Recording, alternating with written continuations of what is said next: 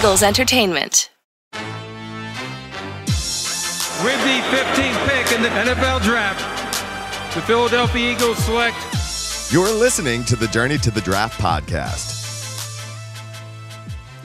Welcome to the Journey to the Draft podcast presented by Life Brand. I'm your host, Fran Duffy, and we've got two fun segments here for you on today's show. We're going to start things off with pick six, where Greg Cosell is going to come by and we're going to talk through six different players really kind of talking about versatility and why that's so important, especially on the defensive side of the football. So, we're going to talk about three defensive linemen who have inside out flexibility, and then three corners that have inside out flexibility. Who are those six players? Why do they bring so much value to the NFL? We'll get into that here at the very top of the show. After that, we've got Draft Buzz, where Ben Fennell's going to come by. We're going to talk a little bit uh, about some of the special team stalwarts in this draft and who can really kind of uh, hear their name called on draft weekend with a big reason being their special teams prowess, but then also go through a really fun mock draft from Lance Zierlein over at NFL.com. We're going to break that all down there in Draft Buzz. As always, the best way to hit us up here on the show, head on over to uh, Apple Podcasts or Stitcher or Spotify, wherever you listen. Leave us a rating, leave us a comment. If you've got a question, we will answer it here in an upcoming show. The draft is two weeks from tomorrow, two weeks from today, probably when you're listening to this. Uh, unbelievable to say that. Two weeks from tomorrow, as I'm sitting here recording, uh, that we are so close. So if you've got any questions for this NFL draft, now's the time. Hop on over to Apple Podcast, leave us a rating, leave us a question in the comment box. We'll answer it here uh, on an upcoming episode. That said, let's get into it. Excited now to catch up with Greg Cosell for Pick Six. Now it's time for Pick Six. All right, excited to welcome in this week uh, Greg Cosell. We're really excited for pick six. And we're going to talk about some hybrid players here, Greg, guys that have some inside outside versatility. And we'll start on the defensive front. And DeMarvin Leal is a guy that was really high in a lot of mock drafts over the summer, uh, potentially the first interior defensive lineman off the board based off all of those mock drafts. Even up through the fall, you saw him in the top 10, top 12, top 15. I think that's kind of cooled off a little bit. We're not quite seeing him that high in mock drafts, but an intriguing skill set because of that position versatility interested to kind of get your thoughts and how you see him moving up to the NFL. Yeah, I watched him last summer and I really liked his tape a lot. I thought that he he had really strong active hands. I thought he had quick athletic feet. Um, he could rush the quarterback off the edge. I thought he had a really good combination of quickness and power.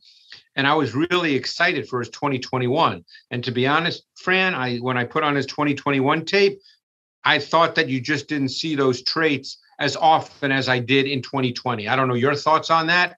He certainly has the traits, um, but I think that it just didn't come out as often this year uh, as it did in 2020, which is why you're not hearing about him the way you did last summer or leading into this season.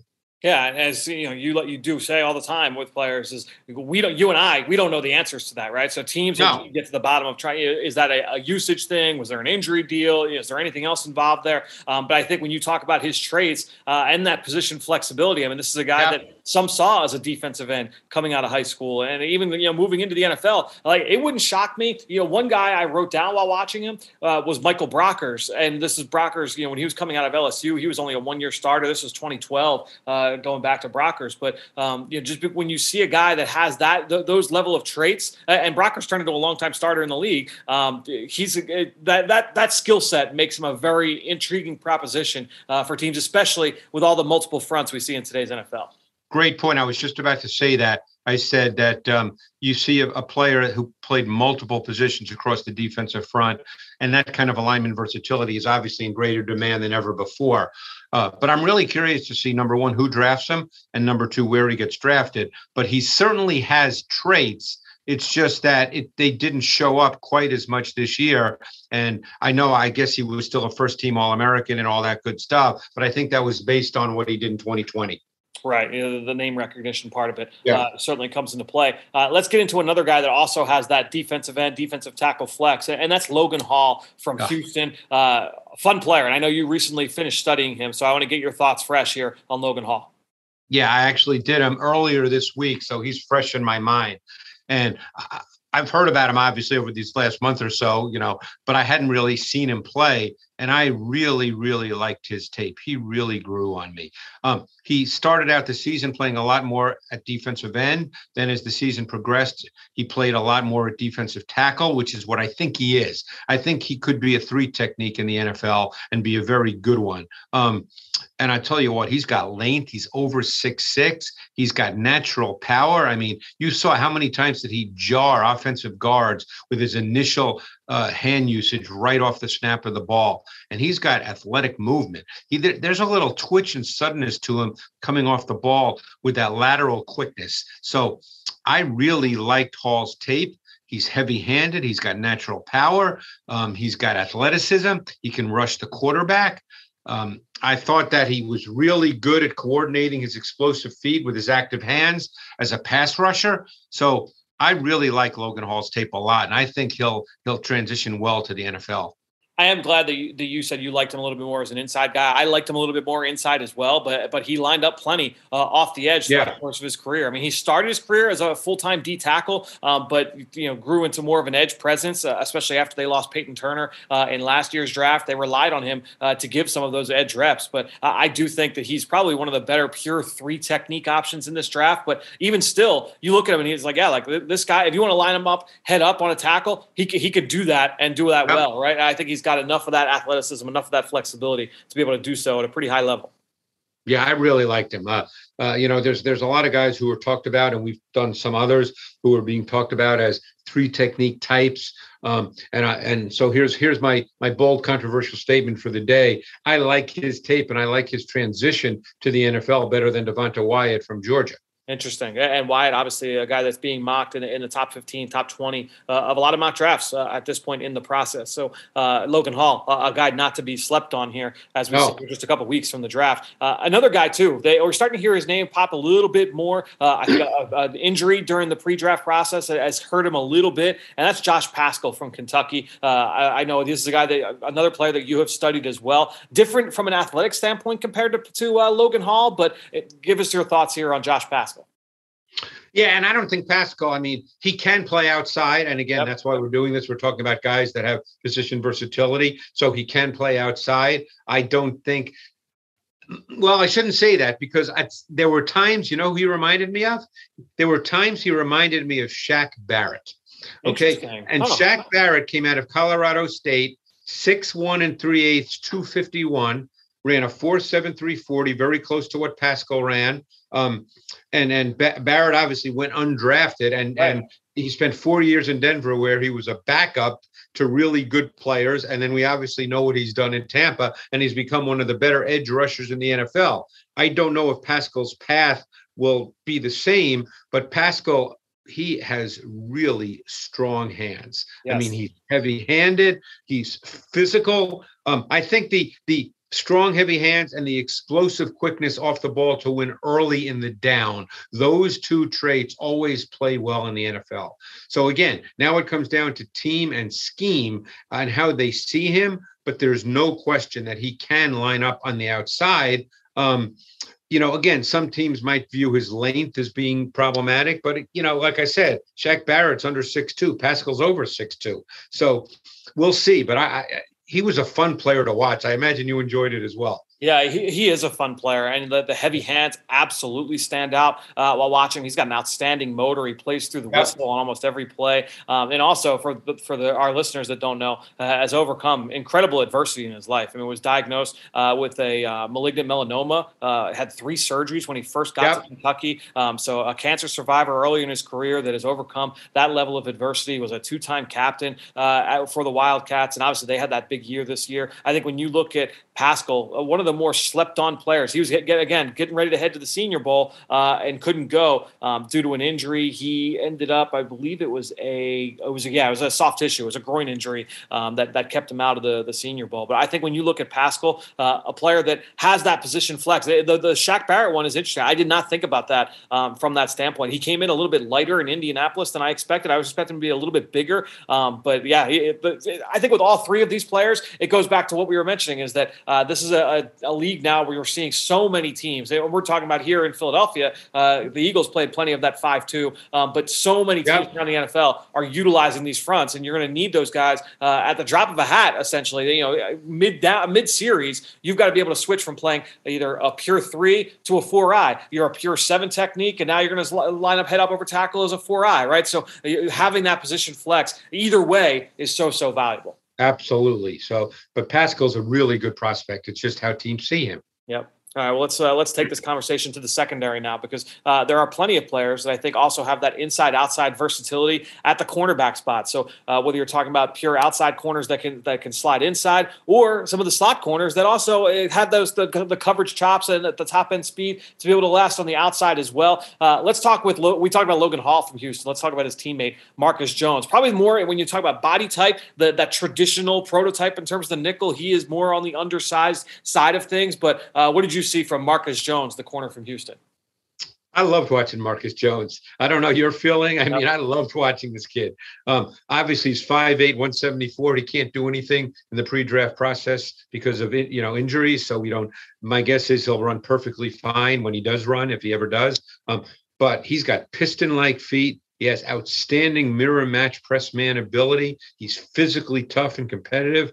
I mean, obviously, he does have a lack of size, and that showed up. Um, you know, a couple of times he, he vertically he he couldn't locate the ball and couldn't make plays on the ball and got beat down the field. Um, but for the most part, um, this kid was so much fun to watch. He played outside, he played in the slot, he played snaps at safety, um, which I'm sure you saw. Uh, I would think most teams would see him as a slot simply because he's 5'8.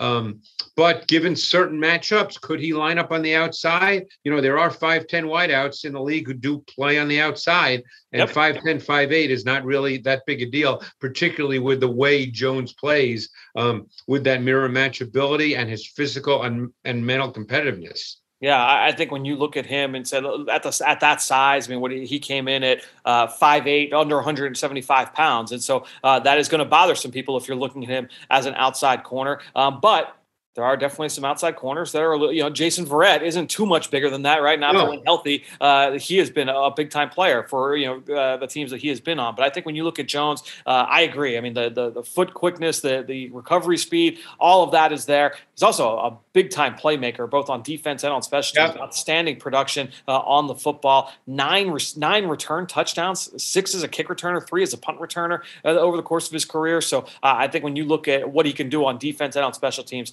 presents a lot of value. Now, he again, we're talking about a guy that probably is more of an inside player, but these next two guys, I, I think, offer a little bit more when you're talking about that that position flexibility. Let's go first to the SEC and Cordale Flott uh, from LSU. Uh, everyone loves, loves to talk about Derek Stingley Jr. for good reason, uh, but Flott, as a junior who declared for the draft as well, uh, shouldn't be slept on either.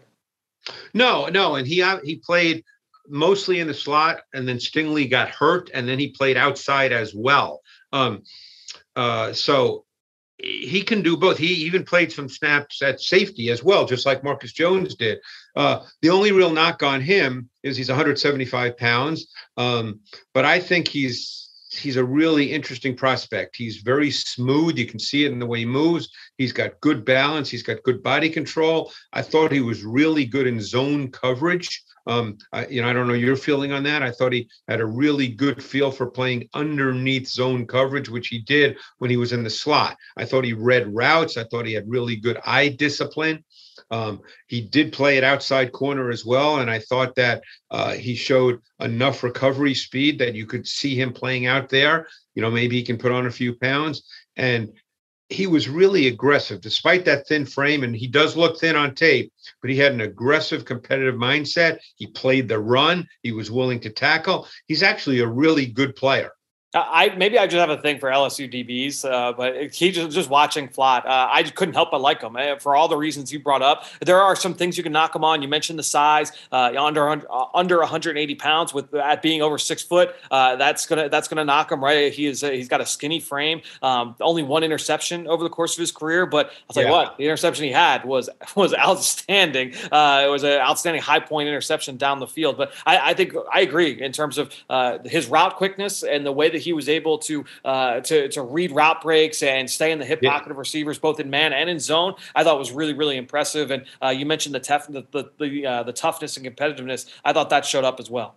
Oh yeah, he's he's you know he's not being talked about at all uh, for obvious reasons. Um, but he's I think he's a really good prospect. And guys like that, look, he'll probably be seen. Well, I shouldn't say that because I don't know. He is over six feet. Um, if he's seen as a slot, he's certainly not going to be drafted high for whatever reason. Teams don't do that, even though slot corners are so critical in today's NFL.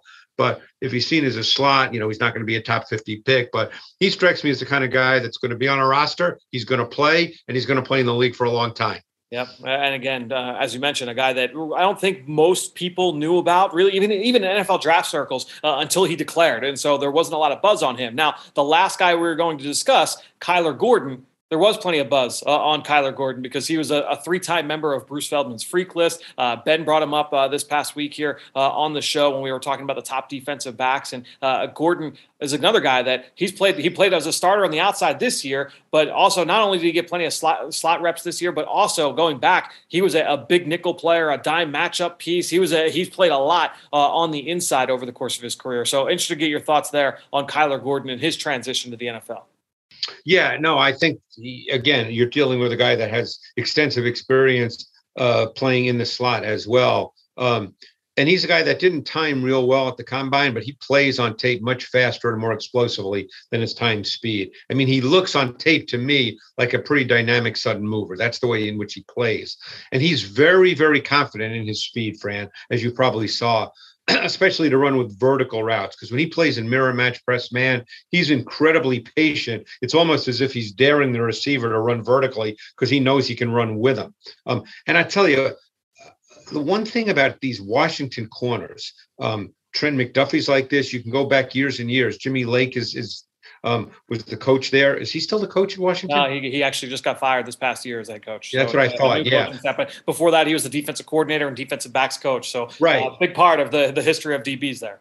Yeah, no question. And they must look for guys or teach guys because there's two things that corners at uh, at Washington have done when Jimmy Lake was there. Number one, they're really good with plant and drive from off coverage. These guys are so good. They're decisive. They're sudden in their reactions. Uh, and the other thing is they're physical. They tackle. And Gordon is the same way. There's a physical nature to his game. He comes up, he tackles in the run game. He's competitive. You can see he plays with an alpha dog mentality. So Gordon's a really interesting prospect. I think he's not quite as refined in his technique as as his partner Trent McDuffie, yeah. but still a really good prospect. So, just talking big picture about these guys, uh, not only with the, the, secondary, but also with the defensive front uh, as well. Obviously, look, this this whole thing, this whole discussion is all projection. But how helpful is it to be able to see the guys that have that proven versatility to say, oh, you know, we we've seen him play inside and outside, versus the guys that you know maybe they've only done one, and we have, now we have to completely project it uh, in terms of being able to do the other. I think it's critical. I mean, because once you see it, you know he can do it. Then, it, if you don't see it, it becomes a projection. Or if you see it and it's bad, even if you think he can do it with your right. coaching, you, you you can't be 100% certain. But if you see a guy do it and he does it well or reasonably well, where you know you just say to yourself, "Hey, he can do that. I've seen him do it." So now we coach him up. We put him within our scheme. We know he can do that we we know that hey, if we have to put one of these corners in the slot, they can do that. We know that if we have to put DeMarvin Leal, you know, inside, or we we in a certain scheme, we want him to rush from the outside. We've seen him do that. We know he can do it. I think that's absolutely critical because everything's a projection anyway, exactly. because the level of football increases so dramatically. But if you haven't seen a guy do something in his background, that becomes even a tougher projection and the value again with these guys just because of the way that offenses are playing with moving their yeah. pieces around the ability to try and find those matchups as you know uh, and as you said uh, many times over the years it's, it's a matchup driven league. And so just yeah. being able to find ways to create favorable matchups for the defense uh, that's where these guys bring so much value. Greg thanks so much for joining us once again here on the journey of the draft podcast presented by life brand we will talk to you again next week. Thanks fran Eagles fans, Merrill Reese here to tell you about the Eagles Autism Challenge presented by Lincoln Financial Group. This annual ride, run, walk event supports autism research and programming as we work hard every day to advance the conversation from awareness to action. This year's event will take place on Saturday, May 21st at Lincoln Financial Field. With your support, we can help transform the lives of individuals affected by autism. Register today at eaglesautismchallenge.org. Now it's time for Draft Buzz. All right, so good stuff there from Greg. Let's now welcome in Ben Fennell here for some uh, draft buzz. And Ben, before we get into our mock draft here this week, uh, one of the things that we talk about a lot uh, here on the show, and we talk about it especially as we get closer and closer to the draft. We actually talked about it a little bit this week uh, here in our DB preview. Which, by the way, if you have not listened to our full DB preview, myself, Ben, Dane Brugler talked through all the top corners, all the top safeties, and one topic that came up, Ben, was the the value that players can bring on special teams. And so I thought uh, this is something I know you follow very very closely. And I thought let me just give Ben the, the floor. Five players that you feel will make it and get drafted purely because of special teams. And look, obviously they're going to offer some value on offense or defense as well, but that special teams value uh, is really going to give them a balloon when it comes to their draft prospects. Uh, who is number one uh, on your list when I present this question to you? Yeah, I think uh, adding to special teams contribution just gives you another way to contribute to make the roster and find roles and skill sets. I kind of disagree with the sentiment because I don't think anyone gets drafted purely because of special teams. Sure. I think you need to be a positional fit and a contribution on the depth chart first on offense or defense. And then the special teams contributions are then what makes you stick onto a roster uh, unless you're a punter or kicker, then I think maybe a right. little more purely in that regard. But um, to call someone, a, you know, a special teamer purely typically comes at the expense of some sort of issue on offense or defense, and a lot of these guys kind of have that. Um, so the first one I think is Percy Butler out of Louisiana. Yep. Uh, best coverage guy, in my opinion, on kickoff and on punt, 25 tackles in his career. And you really saw that at the combine with his 436 speed. And the second he can beat some jammers, really show that uh, open field, linear speed, getting down there first. He just has average safety skills, though. Instincts on the back end kind of leave a little bit to be desired. Man coverage skills, I think, are very raw. He, I think, really embodies the Matthew Slater type you know, coming out of UCLA, Matthew Slater was also a back end safety that ended up being just a special team stalwart in the NFL. I think Percy Butler is a perfect mold for that type. Yeah, and I think when you talk, we talked about this earlier this week, but when you take Percy Butler and you look at the way he tested, which he, I mean, he's tested pretty well throughout this pre-draft process, and you say, okay, uh, Percy Butler, a good athlete, has already shown that he can play on special teams. I think that that's just like a feather in his cap. And you say, okay, any of the warts he has as a safety, you still feel good about him making making the the, the team as a, a, third or fourth safety because of that special teams value. And I guess that's where I meant when in terms of framing it that way, purely because of special teams. Because if he didn't have that feather in his cap, then you would say, all right, well now I'm not I'm not quite sure uh, what he brings to what value he brings. But if you say, okay, we know this guy can come in and be a quality special teams player uh, while also being a backup safety, that really kind of helps you. I think Butler is a great example. I'm glad you led off that list uh, with him. Who would be number two for you? Yeah, Matthew Slater was a receiver. I've just corrected that there at UCLA. But uh, a couple other guys I think have some hybrid skill sets, some hybrid hmm. positional fits. They're a little bit caught in between where you want to play them on defense. So their special teams contributions, I think, make them draftable prospects and extremely high level candidates to make rosters. I'm going to hit you with two right off the bat here, and that's Darrian Beavers out of Cincinnati who's very much a hybrid Sam edge rusher with over 700 special team snaps in his career between Cincinnati and UConn. Just seems like this type of player is coming out every year, whether it's Zaven Collins and Derrick Barnes last year, Jahlani Tavai the year before. Well, Beavers is more athletic than that group. I think this kid's a better special teams contribution, a better roster piece than maybe Tavai or Derrick Barnes was. And in that same conversation, Kansas outside linebacker Kyron Johnson, another guy that's kind of caught, you know, positionally uh, in between positions, whether you want to play him off ball or Sam or is he just a sub rusher? Another guy that was able to show off that change of direction and speed with over 600 special team snaps in his career. So he's only six foot 230, certainly not a consistent every down presence off the edge. Yep. But these guys, Beavers, Johnson, I think the hybrid skill set, the tweener skill set, I think the special teams contribution just makes them a more apropos piece to fit the roster. No, that's a, that's a great point, especially with Johnson. When you talk about, that, okay, he, hey, look, we don't think he could be a three down rusher, but he can come in and be a role player in our rush package. You know, when it's our, our exotic looks from a pressure standpoint, third and long, he can offer some value there and also be a core guy uh, in special teams. Huge, huge value. Uh, who's next up on your list? Yeah, and you know when you're making those late August decisions yep. on your board and who's going to make the roster, and hey, this one guy can play four special teams for us, this guy doesn't, becomes pretty easy decisions. And I think personnel guys and the roster constructors like having those decisions because it's not that hard to make. Um, and I feel like you get a lot of that with returners on the back end too, because the returners can come in and maybe play slot in a pinch or play scat back or maybe even carry the ball. So two returning types, in my opinion, uh, each on both sides of the ball. Okay. We know about Marcus Jones at Houston, former receiver, converted to corner, really good corner skill set as well. Ton- Tons of plays on the ball, but his prolific returning ability will make him uh, obviously, I think, make a roster with an NFL team. And then another one maybe people aren't aware of is Trestan Ebner out of Baylor. Great one. Prolific run pass threat, uh, you know, on the offensive side, catches the ball a ton out of the backfield, but he's back to back Big 12 special teamer of the year. Tons of big returns, tons of contributions and coverage. So Trestan Ebner, Marcus Jones, prolific returners. Then we'll see where else that can they fit and contribute. I love that. And Jones, a guy we talked about in the last segment with Greg, we talked about the, the I mean, nine return touchdowns in his career, just an outstanding, outstanding production on that side of the football. Uh, Ebner, uh, again, a guy that's kind of flying under the radar there. Um, so I'm glad you were able to kind of break these up into some different categories. Was that five there? Or was that four That, there? that was that was five. You gave us Butler, Oh, that was five. yeah. Butler, Beavers, Johnson, Jones, and Ebner. Uh, so we we had five guys there. I had one extra one here. I had ahead, Nolan Turner out of What do you got? Clemson. All right, Nolan Turner out of Clemson, older prospect, reminds me a little bit of like a Chris Maragos coming out of Wisconsin. Was a special teams ace for us here in Philadelphia for a number of years. Special teams captain.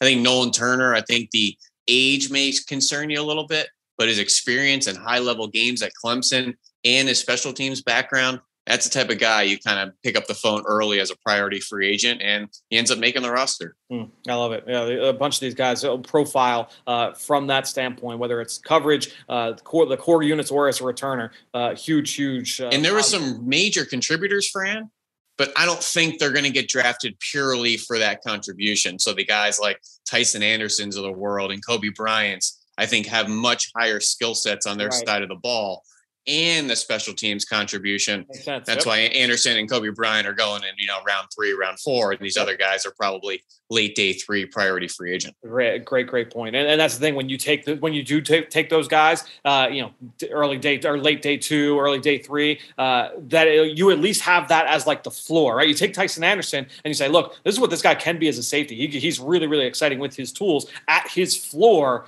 he's a backup safety core special teamer, but with, with his athletic prowess, uh, with his size and, and his length, he could be that matchup player. And that, that when you get into that area of the draft, into the, those early rounds, and those guys have that special teams background, that's just more like sets the floor for us. Yeah, and it's fun looking at the first rounders that also do special teams. I mean, McDuffie, Kyler Gordon, Jameson Williams has big hits as a as a punt gunner out there. Kyle Hamilton does as well.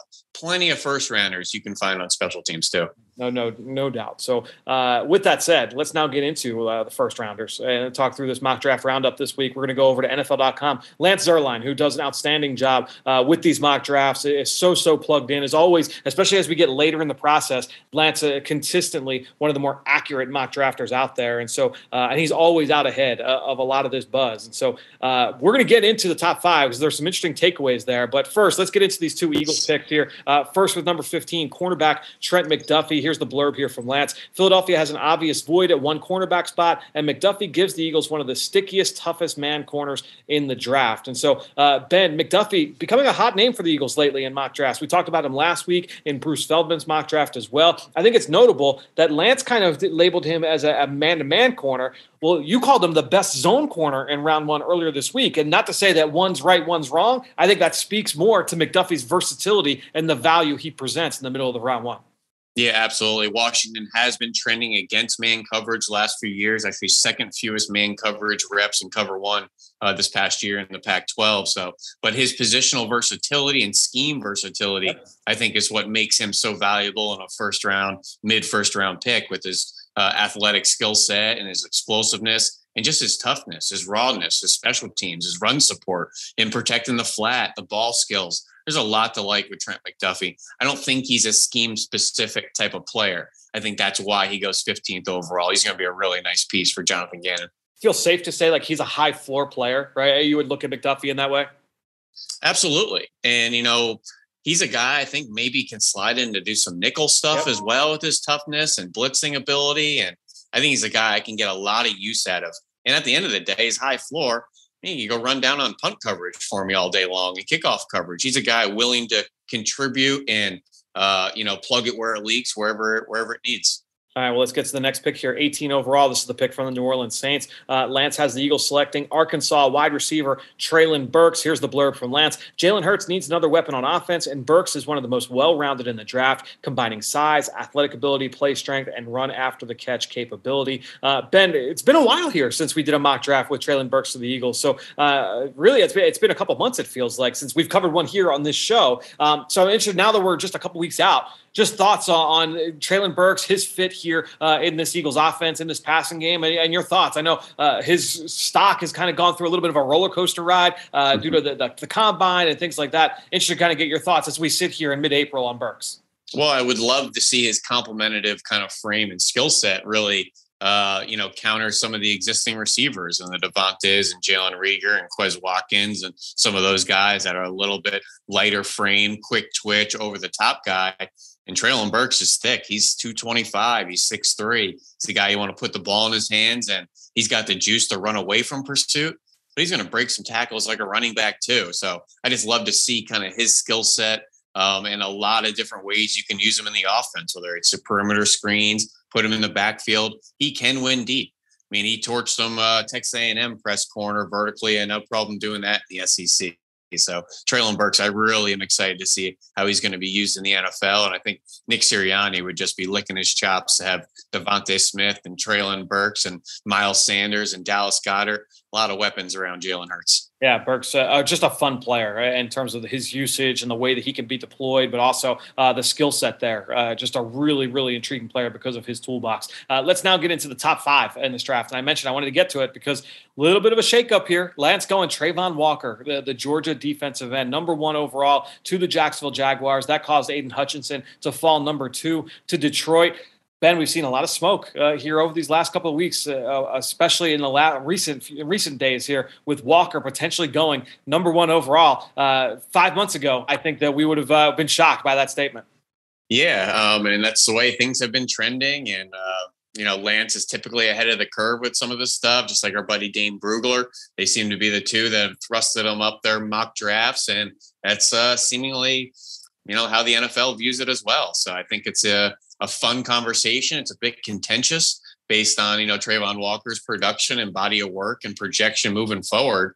Uh, so I love it, and I love not knowing that number one pick. Every now and then, yeah, it's fun to have the you know you know Trevor Lawrence is going one for three months, but I love the occasional draft where you really don't know. So I hope it holds on for just another two weeks of unknown.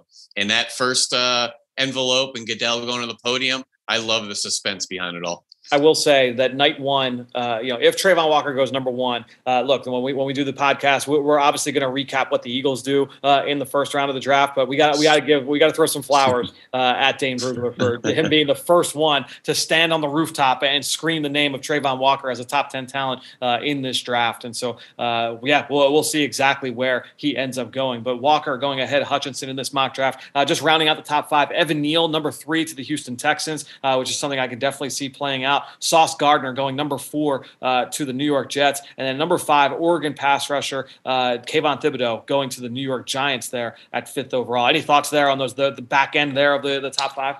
One of the earlier slots, we've seen Sauce Gardner go fourth yeah. overall to the Jets there. They have some pretty clear needs at corner, some pretty clear needs at pass rusher opposite Carl Lawson, hoping he has a nice, healthy season and add some weapons around Zach Wilson. Uh, you know, that may be a spot number four for Joe, Joe Douglas to trade back and maybe add some Morse picks there. So I think that four, five, six spot, the draft is really going to start up there.